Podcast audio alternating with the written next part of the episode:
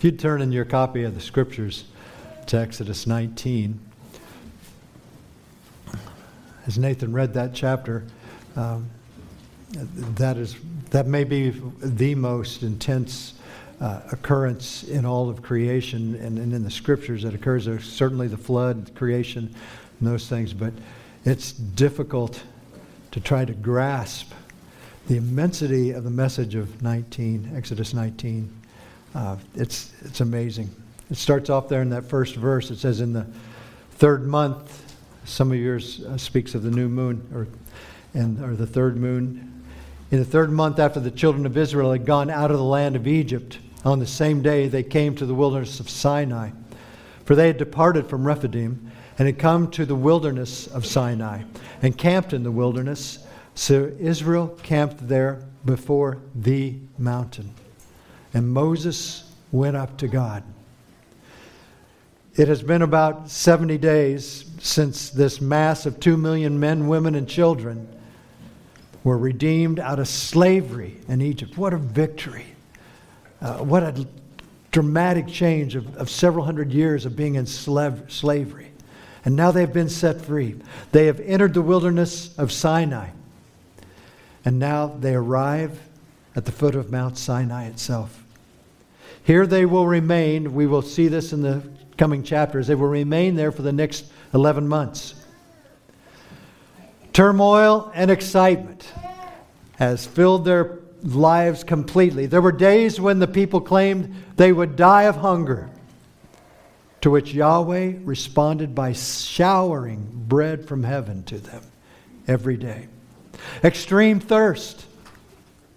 And Yahweh creates a giant spring of fresh water gushing out of solid rock.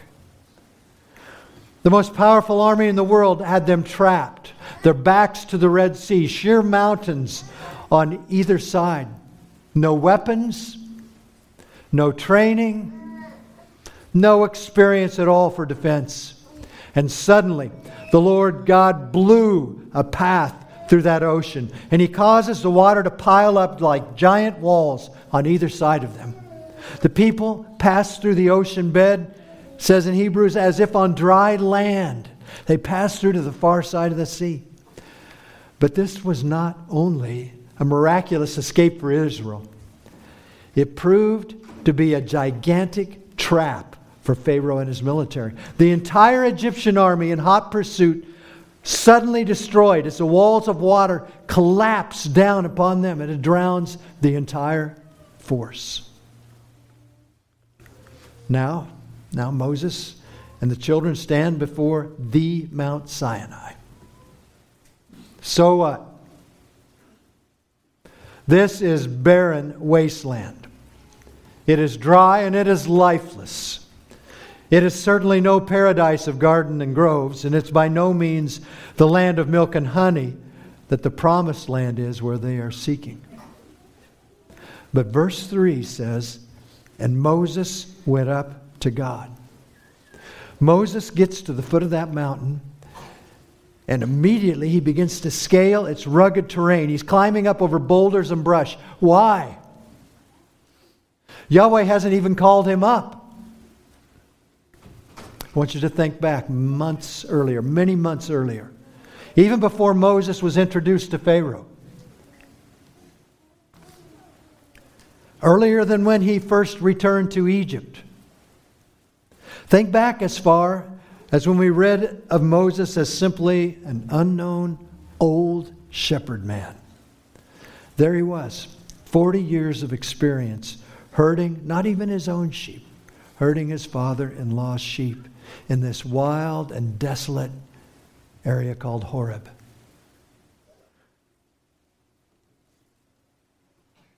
Exodus 3, verse 12. 1 through 12. Now Moses was tending the flock of Jethro, his father-in-law, the priest of Midian.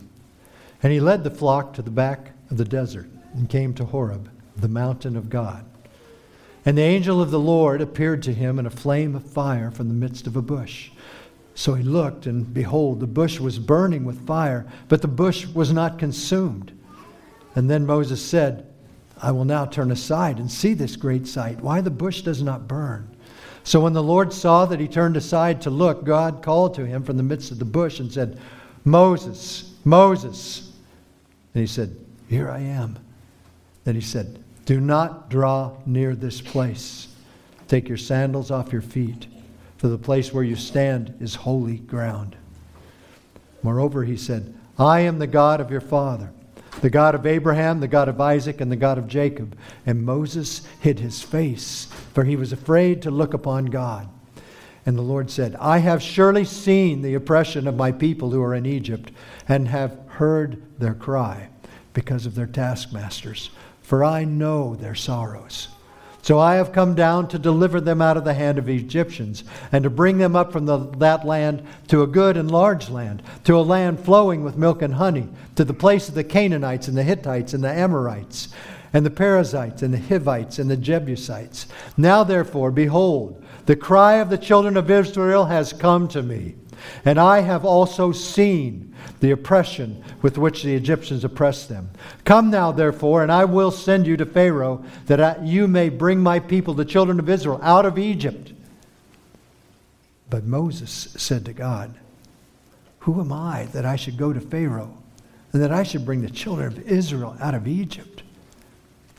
So Yahweh said, I will certainly be with you, and this shall be a sign to you that I have sent you. When you have brought the people out of Egypt, you shall serve God on this mountain. Can you believe where Moses is now? And this shall be a sign to you that I have sent you. The sign. Could Moses be thinking, all we have been through in these last brutal months, and finally, here we are. This is exactly what Yahweh told me would happen. But it is beyond my wildest dreams that it would have ever happened this way. In Exodus 19, Moses will now ascend the mountain of Yahweh 3 times. His first ascent will be a call to obedience. His second ascent will be a call to holiness. And then on his third ascent, the holiness of God will be displayed. Let's pray. Heavenly Father, we thank you for this magnificent chapter. Lord, I thank you that it is not fiction. It is a magnificent report of the most terrifying and stupendous event that we could imagine. And Father, we can read it and then just close the book and we forget all about it. So please, Lord, I ask that your Holy Spirit would speak to all of us this morning through your word to bring us nearer to you as we study this. Help us to see you more clearly, more realistically for who you are as Yahweh, God Almighty. And help us to see the Israelites and ourselves, and Lord, to see the role of Moses. Please, Lord, keep us awake. Keep us attentive to your word and speak to us. In your name I pray. Amen. Moses' first ascent. It's a call to obedience. And we see Yahweh speaking of his love and care in verse 3. And the Lord called to him from the mountain, saying, Thus you shall say to the house of Jacob and to the children of Israel, You have seen. You see, Israel has watched with their very own eyes as Yahweh has fulfilled his covenant promises to them. And the Lord describes it in 3 parts. He first begins with defending his children. You have seen what I did to the Egyptians. Through a strategically targeted series of 10 plagues, Yahweh decimated and dominated every significant idol the Egyptians worshipped. Their economy, their agriculture, their landscape, their population is decimated. And in his final crushing blow, Yahweh destroyed the entire Egyptian army and its leader. Now there was literally nothing left of Egypt. Secondly, you have seen how I bore you on eagle's wings. He is sustaining his children. A beautiful word picture here is used, and it comes up again in Deuteronomy chapter 32. There in verse 11 it says, "As an eagle stirs up its nest, hovers over its young, spreading out its wings, taking them up and carrying them on its wings. So the Lord alone led him." A fellow by the name of McKay, he wrote about this. He says, "When it is time for young eagles to leave the eyrie and learn to fly, the eagle stirs up the nest, but does not abandon her young. If they experience difficulties in flight, the mother bird swoops down below them and literally lifts them up on her wings back to safety." Much like Yahweh continually arrived in every trial for Israel. Enemies from within and without threatened Israel often, but the Lord would swoop in and deliver Israel at every danger. And thirdly, "You have seen how I brought you to myself," the embracing of his children. And to me, this is Yahweh's greatest act. It is his consummate purpose throughout history, and especially his purpose in the gospel. Jesus Christ prayed in John 17, "And this is eternal life, that they may know you, the only true God, and Jesus Christ whom you have sent." Brothers and sisters, to be brought into the presence of God is the greatest fulfillment of life. There is nothing that can compare. And God is about that. He is bringing us into his presence, bringing us to him. How do the children respond? Well, in chapter 19, verse 5, it says, Yahweh goes on to say, "Now therefore, if you will indeed obey my voice and keep my covenant." What is he saying here? You see, the Lord has already redeemed his children out of slavery. How? By the blood of the Passover lamb. He has redeemed his children. Secondly, he has declared already that Israel is his firstborn. Not will be, but is. And he has continually demonstrated his covenant to them. A fellow by the name of Motier says that the law of God is essentially his instruction on how to live a life pleasing to him. And it has this meaning, not only in the Old Testament, but throughout the Bible. God's law is not a ladder of merit. It's not a ladder of merit by which we try to climb by grim obedience to his good books.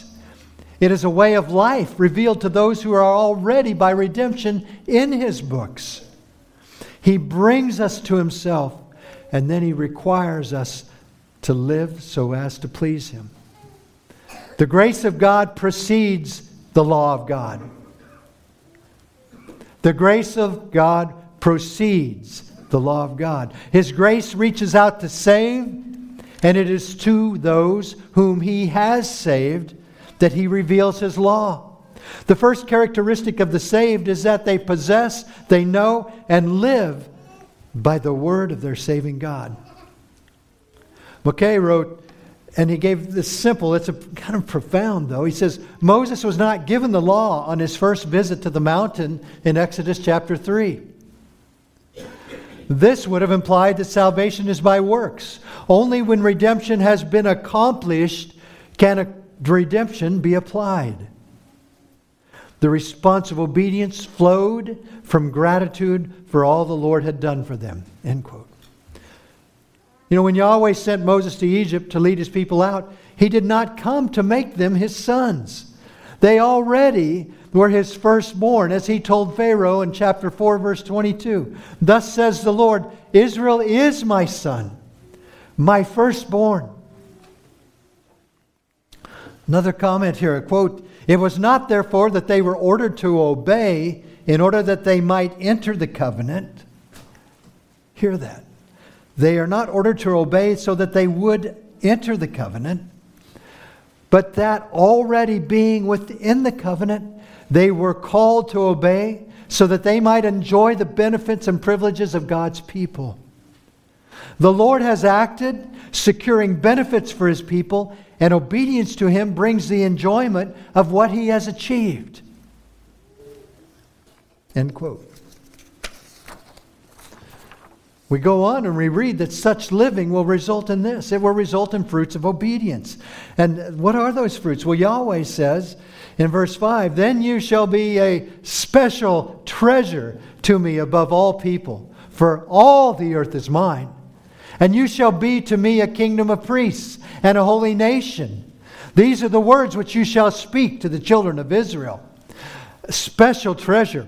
It's the word segulah, and it's perfect here. It means Israel is the cherished gem in Yahweh's treasury. Some of the songs we sang this morning bear this out. Yahweh's dominion, His ownership is over all of the universe, all creation. Paul wrote in Colossians, "By Him all things were created that are in heaven and that on earth, visible and invisible, whether thrones or dominions or principalities or powers.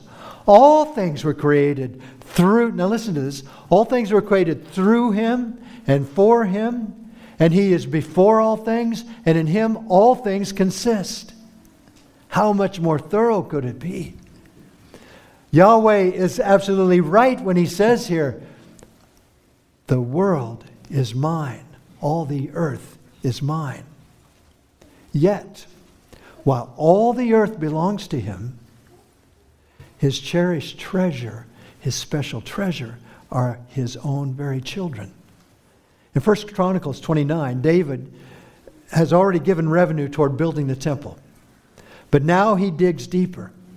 And it's written in 1 Chronicles, "Moreover," says David, "because I have set my affection on the house of my God, I have given to the house of my God over and above all that I have prepared for the holy house, my own special treasure of gold and silver."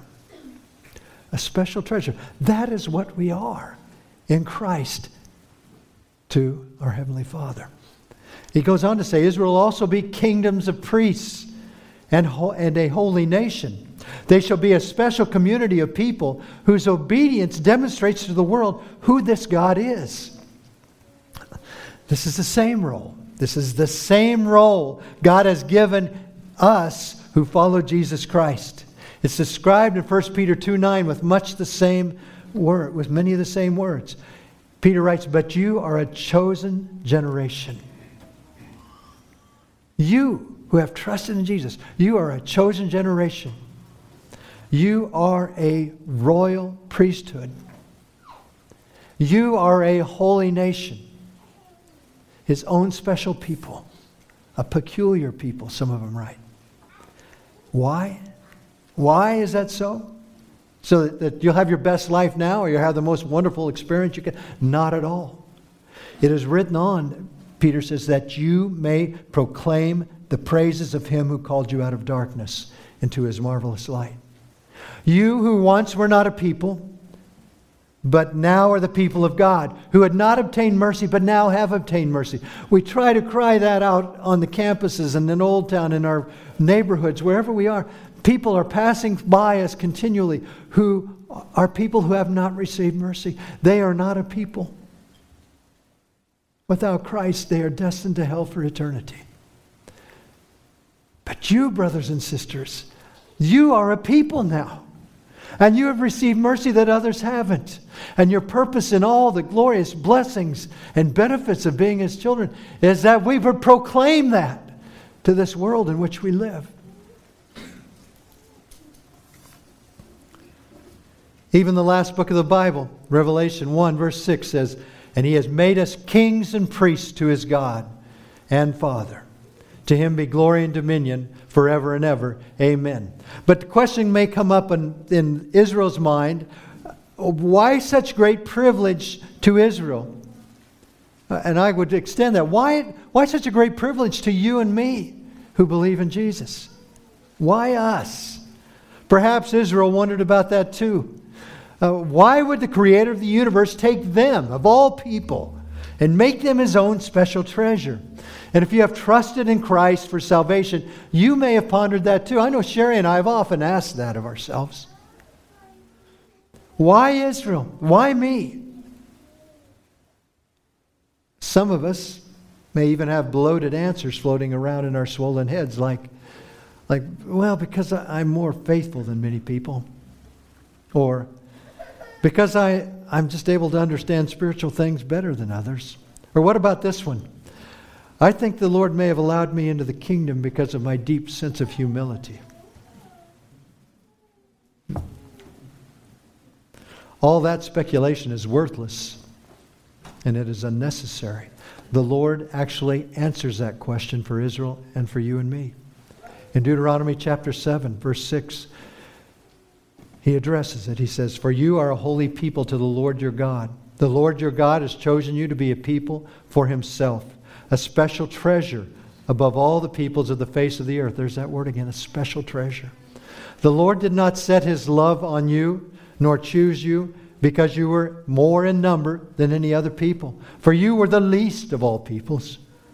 But because the Lord loves you, and because he would keep the oath which he swore to your fathers, the Lord has brought you out with a mighty hand and redeemed you from the house of bondage, from the hand of Pharaoh, the king of Egypt." Do you get it? Do we get it? God loved Israel because he chose to. That is the reason. It seems inadequate often for us, but that is why he did it. It is all of him. It is still that way for those who are saved to eternal life in Christ now. It is one of the most exhilarating truths of the entire good news of Jesus Christ. If you have not turned from living for yourself to faith in and living for Jesus, please hear this. You cannot do anything that will make God love you. It is written in Romans 5, verse 8, "God demonstrates his own love toward us in this. While we were still sinners, Christ died for us." It was not at any moment when we had begun to turn or somehow we were becoming more sensitive to spiritual things or trying to moralize and improve the ethics of our lives. That's not when Christ loved us. Christ died for us when we were filthy and drenched in sin and rebellion. But who would want any other kind of love? It does not depend on me. It does not depend on you. He chose, and it depends on him, and he is God. What a glorious truth in the gospel. 1 John 4, verse 10 says, "In this is love." This is love. Not that we love God, but that he loved us and sent his Son to be the propitiation for our sins. At this point, Moses in verse 7 came and called for the elders of the people and laid before them all these words which the Lord commanded him. And we get the picture here of Moses as the mediator. It's a message from Yahweh, and he lays this out to his elders. And then we read of a message to Yahweh. "Then all the people answered together and said," in verse 8, "All that the Lord has spoken, we will do." After being reminded of the Lord's lavish love on their behalf, how else could they respond? God's people are also called to respond in obedience in the New Testament. If we read in Romans 12, verses 1 and 2, and I took the NIV's rendering of this, then I appreciate how it's simple here. It says, "Therefore I urge you, brothers and sisters, in view of God's mercy, to offer your bodies as a living sacrifice, holy and pleasing to God. This is your true and proper worship, in view of God's mercy." And he goes on to say, "Do not conform yourselves to the pattern of this world, but be transformed by the renewing of your mind, that you will be able to test and approve what God's will is, his good, pleasing, and perfect will." Hebrews chapter 10. It says some of the similar idea here.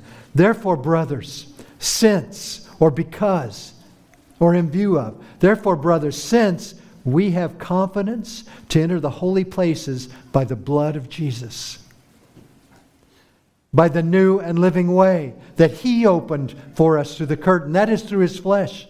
And since," because of, "we have a great priest over the house of God, Jesus Christ." In other words,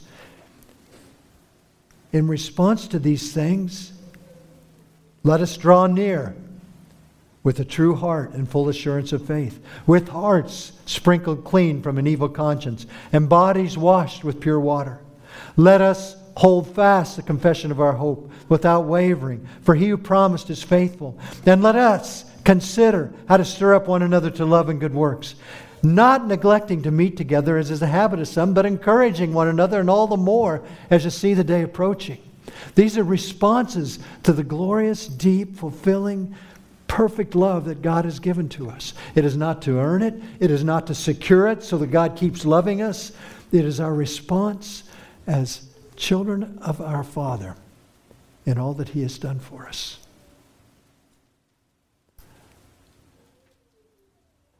Are there things you're not doing that you know Christ would have you to do? Do you think, well, maybe if I did, He might love me a little better? No. But you would love Him better if you would obey. You would know Him more closely if you would obey. Whatever that might be called. It might be called in your role as a wife. It might be part of your role as a husband that you've neglected, as a child, in your role in the family, in sharing the gospel with others. It might be part of your role at work. Are you faithful in all that you're doing there in a way that honors Christ? This is not to earn any kind of, as that quote earlier said, merit by which we draw closer up this ladder to God. No, it is in response to the most wonderful Father, Creator, God, Savior, rock, shelter that we could ever have. So Moses brought back the words of the people here to the Lord. And then we come to the second ascent, a call to holiness. And the Lord said to Moses, "Behold, I come to you in the thick cloud, that the people may hear when I speak with you and believe you forever." What is God doing here? He is ensuring that the people realize that this is my man. I am speaking through him, and I'm going to speak out of this dark cloud in a voice audible so that they will know. This is very important, because in the next chapter, what will happen? He will come down from the mountain with what? The Ten Commandments, the law of God. If God had not spoken audibly and confirmed to the people that this is my man, what could they have thought? Well, Moses, where did you get those? Yeah, right.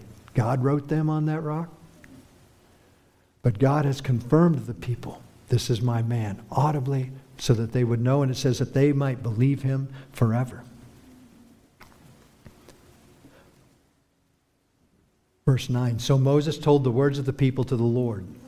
Then the Lord said to Moses, "Go to the people and consecrate them today and tomorrow, and let them wash their clothes."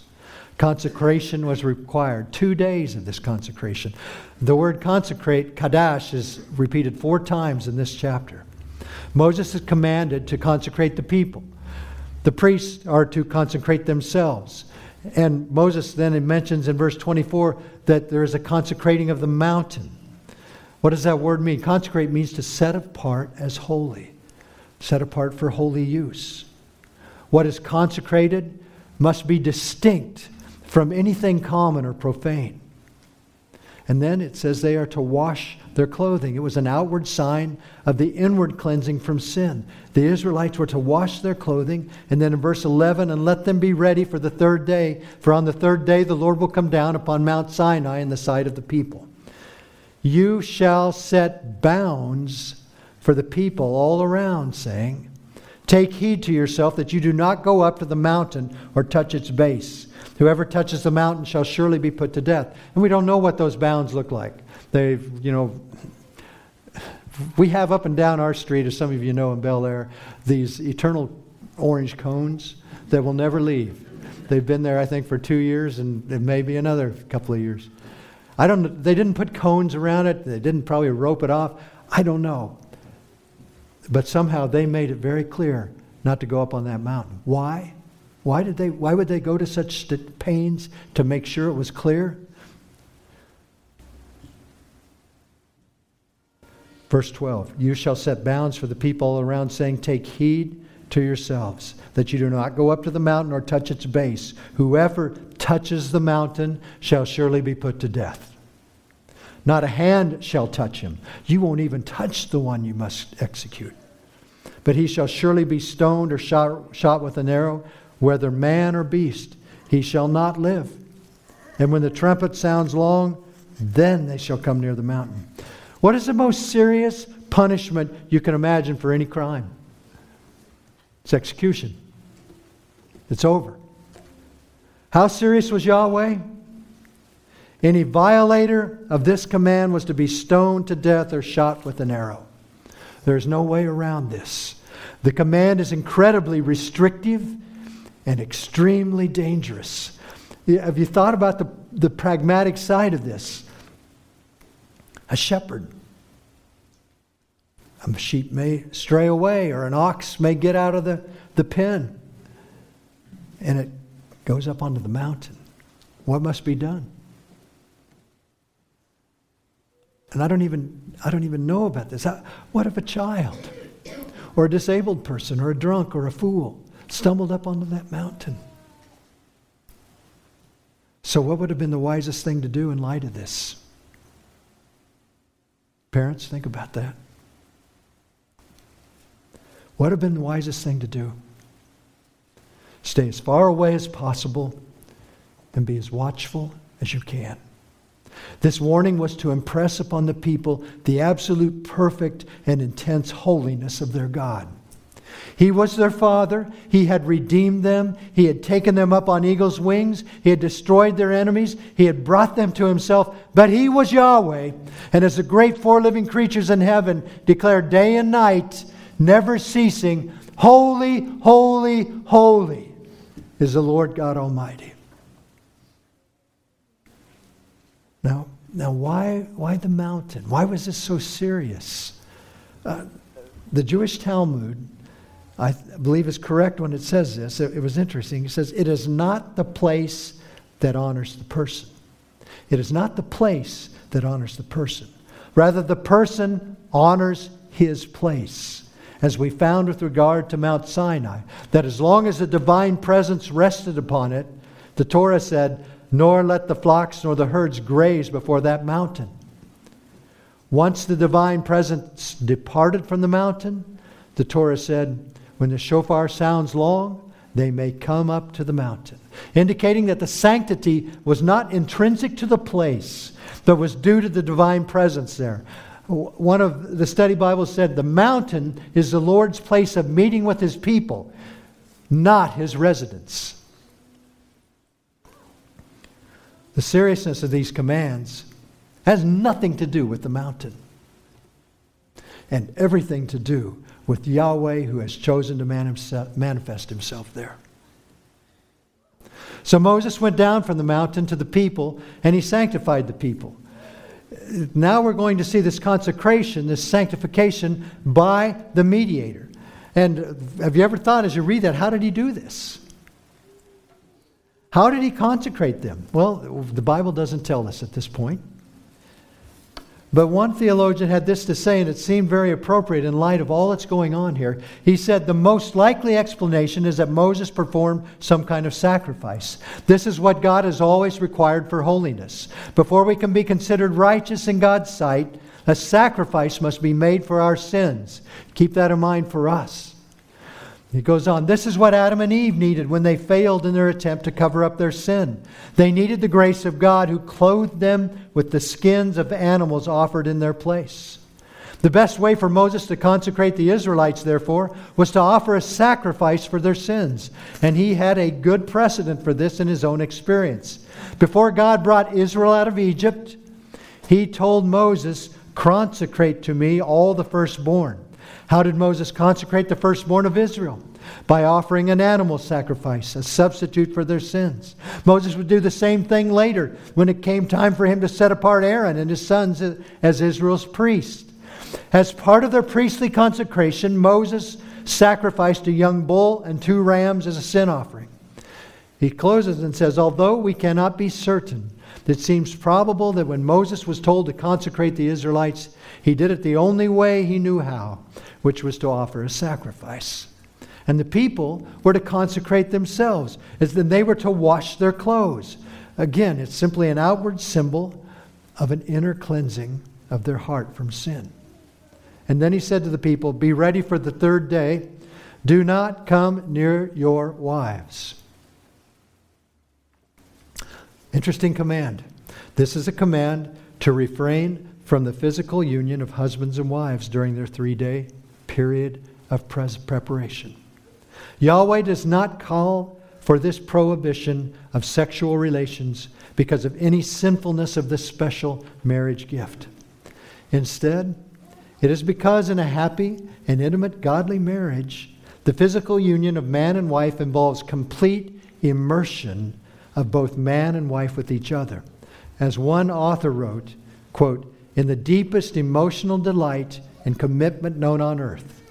Yahweh's restriction was to put in place at this important moment in time because the Lord wished to have his people's hearts holy for himself. That's a very practical point. Paul speaks of this even in 1 Corinthians 7 verse 5 in a different way. He wrote, "Do not deprive one another, husbands and wives, from the sexual union, except with consent for a time. Why? That you may give yourself to fasting and prayer." Yahweh does call us to times of Him alone in our lives. And then we come in verse 16 to the third assent. And here, there's no way anything I say can capture what we read here. "Then it came to pass on the third day in the morning that there were thunderings and lightnings and a thick cloud on the mountain. And the sound of the trumpet was very loud so that all the people who were in the camp trembled." The reality of Yahweh's presence is terrifying. Even for Moses, in Hebrews 12 we read, "And so terrifying was that sight that Moses said, 'I am exceedingly afraid and trembling.'" And Moses brought the people out of the camp to meet with God, and they stood at the foot of the mountain. Now, Mount Sinai was completely in smoke because the Lord descended upon it in fire. Its smoke ascended like the smoke of a furnace, and the whole mountain quaked greatly. Somehow imagine that. You guys have been to the mountains. You know, can you picture that? A gigantic mountain that stands out among the others, covered in smoke. Fire coming down upon it. Not just little spots. Fire coming down upon it. Smoke billowing up from it. And it is shaking. It is quaking. And it is right before you. You are at the foot of it. "And when the blast of the trumpet sounded long and became louder and louder, Moses spoke. And God answered him by voice. Then the Lord came down upon Mount Sinai on the top of the mountain. And the Lord called Moses to the top of the mountain, and Moses went up." Wow.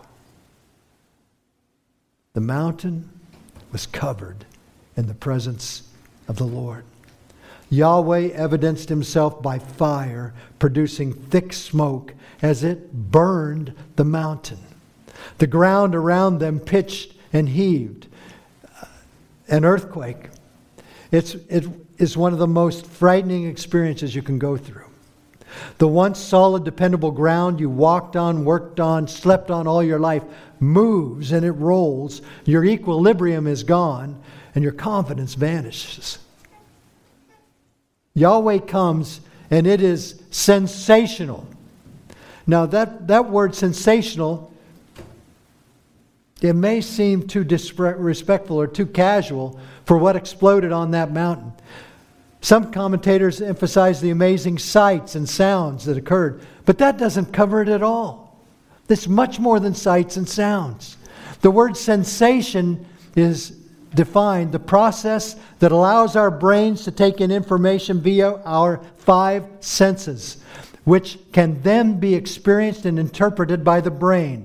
Sensation occurs thanks to our 5 sensory systems: vision, hearing, taste, smell, and touch.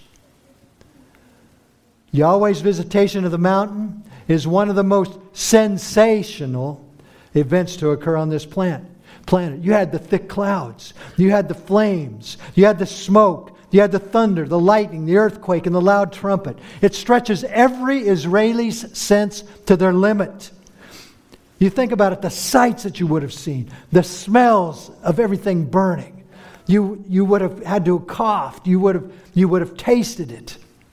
You would have felt the ground swelling and moving. You would have felt the heat.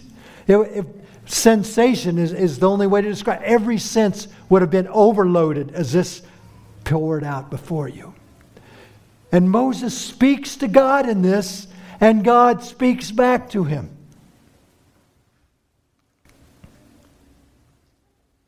The Creator identified Moses. He is my man to Israel. But as all seems to rise to this great climax, verse 21, suddenly the Lord said to Moses, "Go down and warn the people, lest they break through to gaze at the Lord, and many of them perish. Also let the priests who come near the Lord consecrate themselves, lest the Lord break out against them." But Moses said to the Lord, "The people cannot come up to Mount Sinai, for you warned us, saying, 'Set bounds around the mountain and consecrate it.'" Then the Lord said to him, "Go away," or just away, "get down and then come up, you and Aaron with you. But do not let the priests and the people break through to come up to the Lord, lest he break out against them." All may have looked right to Moses and to the people, but the Lord who sees, Yahweh Roi, he saw something, and it caused him to command Moses to get back down and warn the people. And we are not told what the violation was. Perhaps some of the people were starting to push against the mountain barriers. It sounds like some were becoming curious, wanting to step in and get a glimpse closer of, who is this God? What is he like? Even the priests, it seems like, have become apathetic, perhaps, in their holiness. And one question is, who were the priests? I just throw that in there because the role of priest, the office of priest, doesn't come until Exodus 40. So what is happening here? But if we look in Exodus 13, verse 2, the Lord commanded, "Consecrate to me all the firstborn, whatever opens the womb among the children of Israel, both of man and beast, it is mine." They were set apart. They were set aside. They were consecrated, the firstborn. Remember that to consecrate means that, set apart for holy use. Then in Exodus 24, verse 5, then he sent young men of the children of Israel who offered burnt offerings and sacrificed peace offerings of oxen to the Lord. These young men, although not given the title of priests, filled the same role in offering sacrifices and offerings to the Lord. And then in Numbers chapter 3, it says, "Take the Levites instead of all the firstborn among the children of Israel, and the livestock of the Levites instead of their livestock. The Levites shall be mine. I am the Lord." In Numbers 3, the Levites replaced the firstborn of the children of Israel in the role as priest. More than likely, that is who Yahweh was speaking of when he said the priests. And then we end with verse 25. So Moses went down to the people and spoke to them. In closing, please turn with me to Hebrews chapter 12. If you haven't had the joy of reading some of these parallel passages, it's just amazing what the New Testament tells us about the Old Testament. See if you picture what the writer of Hebrews is talking about when he starts in chapter 12, verse 18. And he's creating the contrast. "For you have not come to the mountain that may be touched, and that burned with fire, and to blackness, and darkness, and tempest, and the sound of a trumpet, and the voice of words, so that those who heard it begged that the word should not be spoken to them any more. For they could not endure what was commanded. Then if so much as a beast touches the mountain, it shall be stoned or shot with an arrow. And so terrifying was the sight that Moses said, 'I am exceedingly afraid and trembling.'" Straight out of Exodus. But verse 22, but you have come to Mount Zion, and to the city of the living God, the heavenly Jerusalem, to an innumerable company of angels, to the general assembly and church of the firstborn who are registered in heaven, to God, the judge of all, to the spirits of just men made perfect, to Jesus, the mediator of the new covenant, and to the blood of sprinkling that speaks better than that of Abel. That is what we have in the new covenant. That is what Jesus has given us. Not Mount Sinai, but Mount Zion, the heavenly Jerusalem, Jesus Christ. Then look at verse 25. See, in response, see that you do not refuse him who speaks.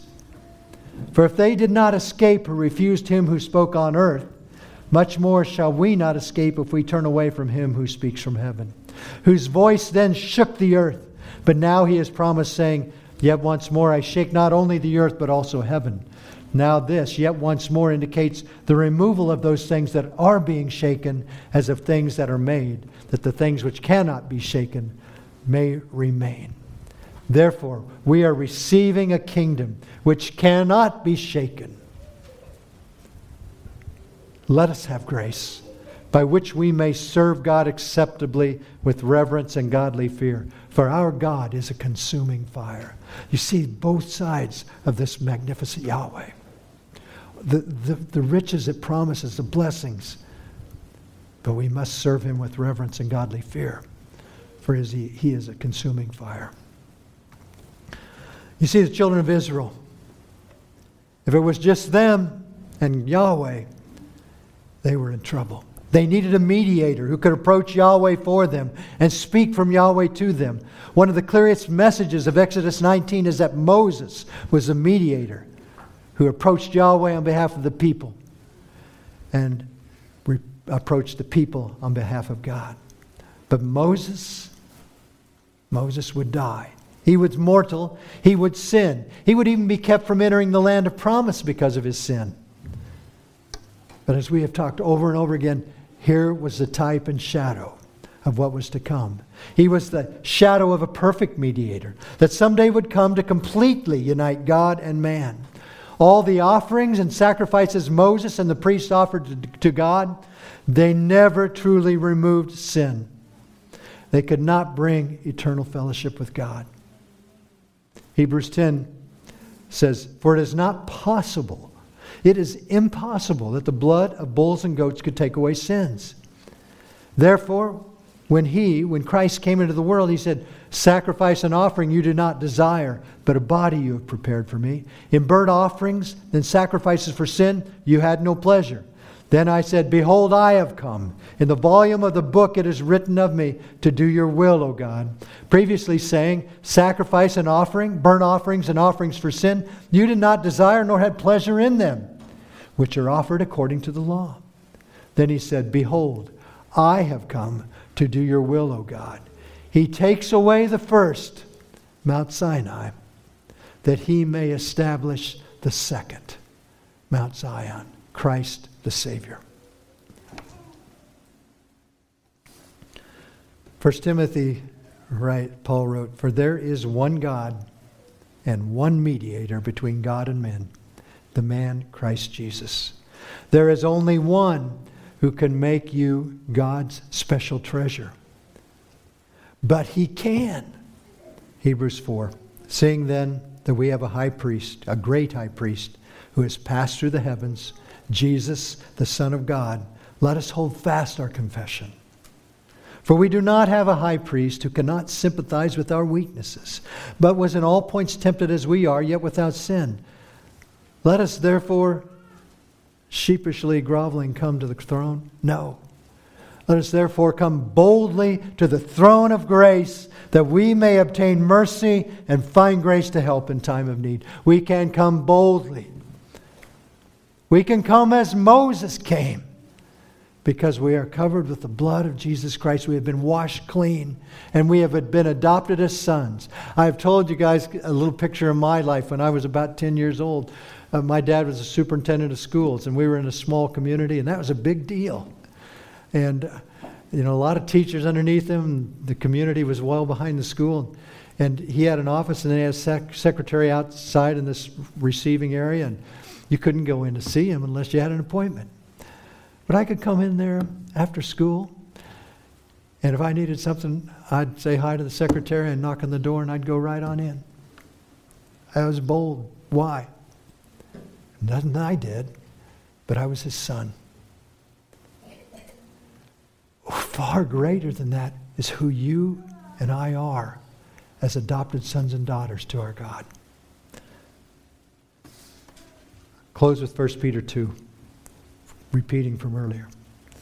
But you are a chosen generation, a royal priesthood, a holy nation, his own special people, that you may proclaim the praises of him who called you out of darkness into his marvelous light, who once were not a people, but are now the people of God, who had not obtained mercy, but now have obtained mercy. Beloved, I beg you as sojourners and pilgrims, abstain from fleshly lusts which war against the soul, having your conduct honorable among the Gentiles, that when they speak against you as evildoers, they may, by your good works which they observe, glorify God in the day of visitation. Let's pray. Heavenly Father, thank you for the word that you have given to us in Exodus 19, Deuteronomy, particularly in Hebrews this morning. These are life-giving words. They are sharper than a two-edged sword. They are powerful. They are living. The word goes on to say that all things are naked and open to him to whom we must give an account. Lord, each of us will do that. I pray that you will draw us near to you. Lord, I pray that our lives will bring great glory and honor to you as we live according to what you have done. Lord, for those who are here this morning that have refused to trust in you, I pray that you will grant them mercy and that they will turn and follow Jesus. Lord, thank you that you have called us to be yours, that we were not a people, but now we are the very people of God, that we had no mercy. And you have lavishly poured mercy upon us. In your name we pray. Amen.